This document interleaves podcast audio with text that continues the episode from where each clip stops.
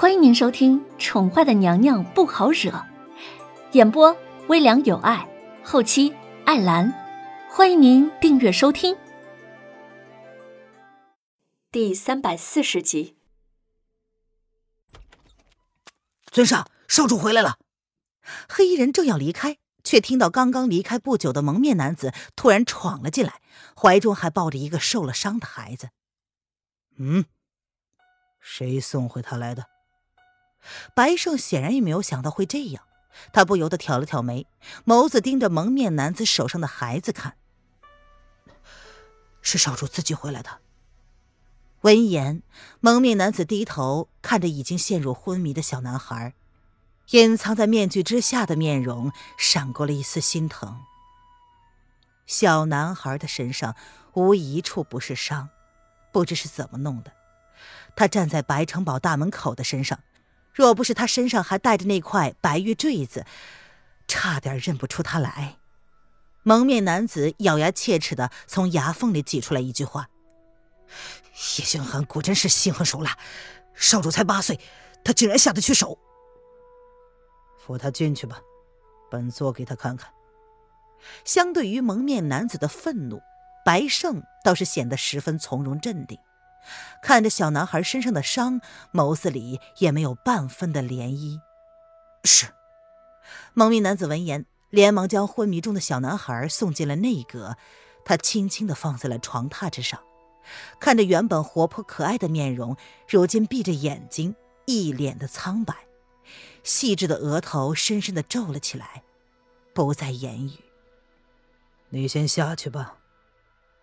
白胜走近，看到躺在自己床榻上的小家伙，此刻犹如破败的碎娃娃，完全没有生气的样子。他也不由得皱起了眉头。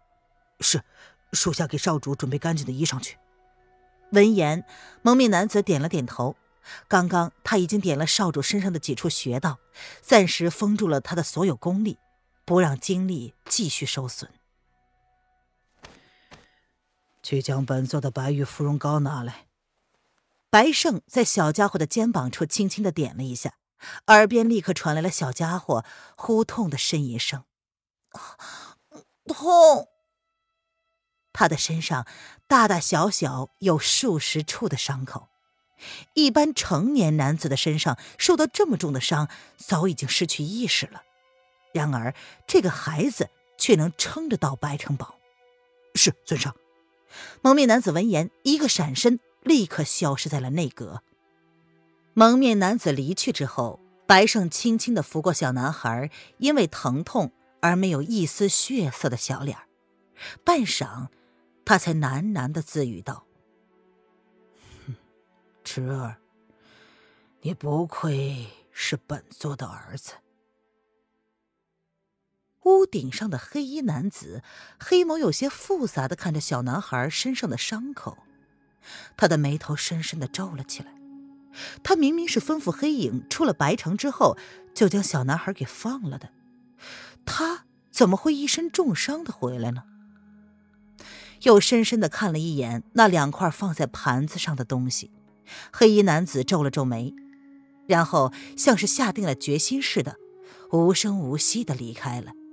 就如同他来时那般，白城堡内没有一个人知道有人来过白城堡，去了又回。孙上，白玉芙蓉膏来了。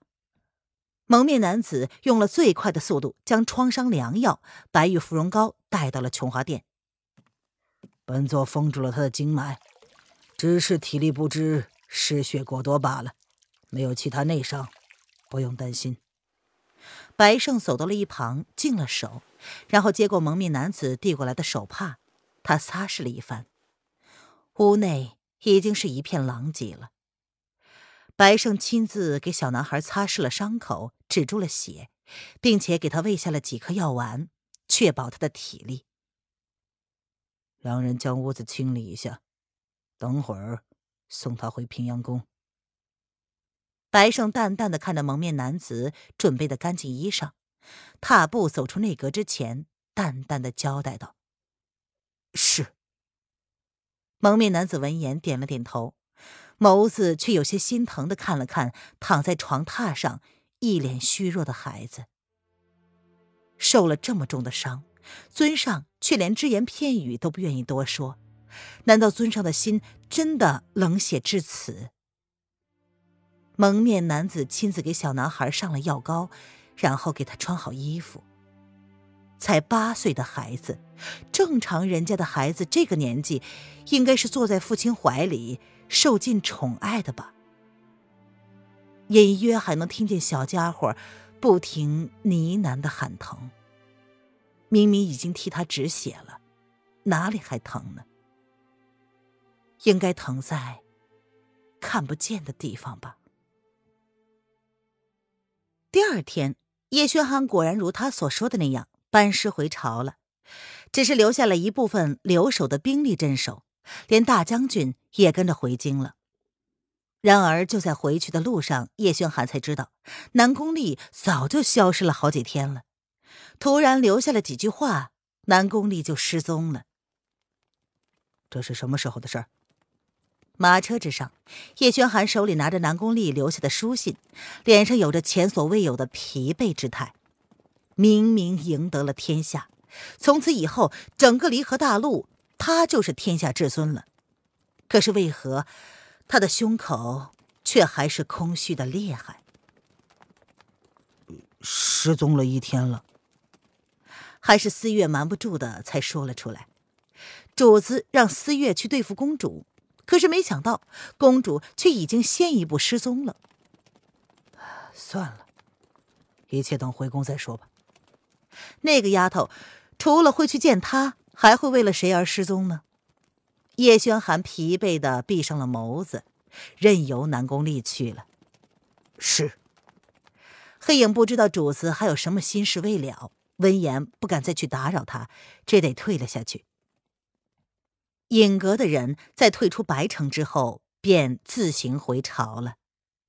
毕竟他们算起来，只是主子见不得光的势力罢了。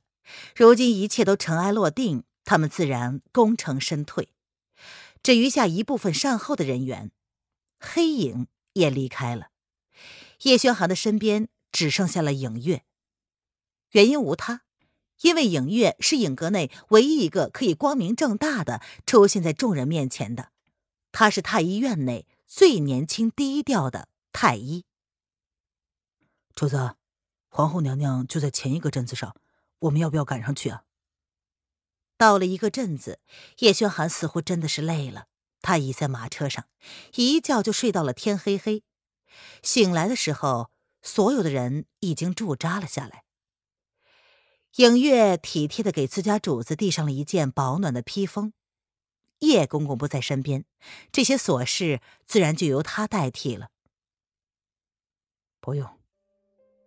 叶轩寒闻言，脸上微微一冷，深邃的眸子里没有一丝刚刚睡醒的朦胧，相反的，仿佛一只锁定猎物的鹰一般，特别的锐利。啊，是。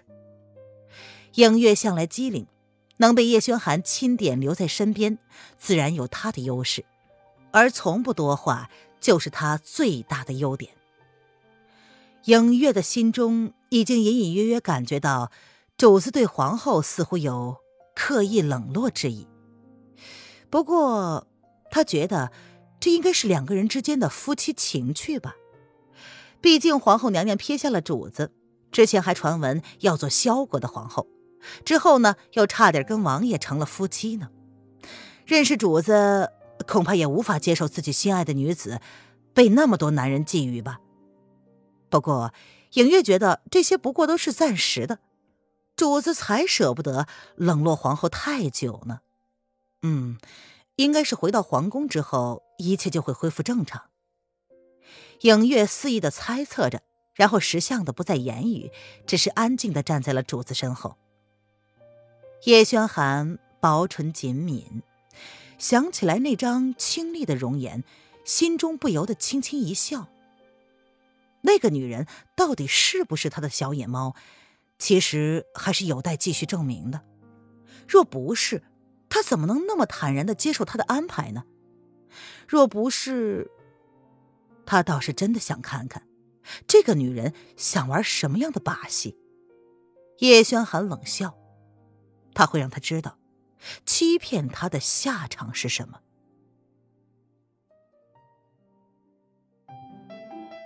听众朋友，本集播讲完毕，请订阅专辑，下集精彩继续哦。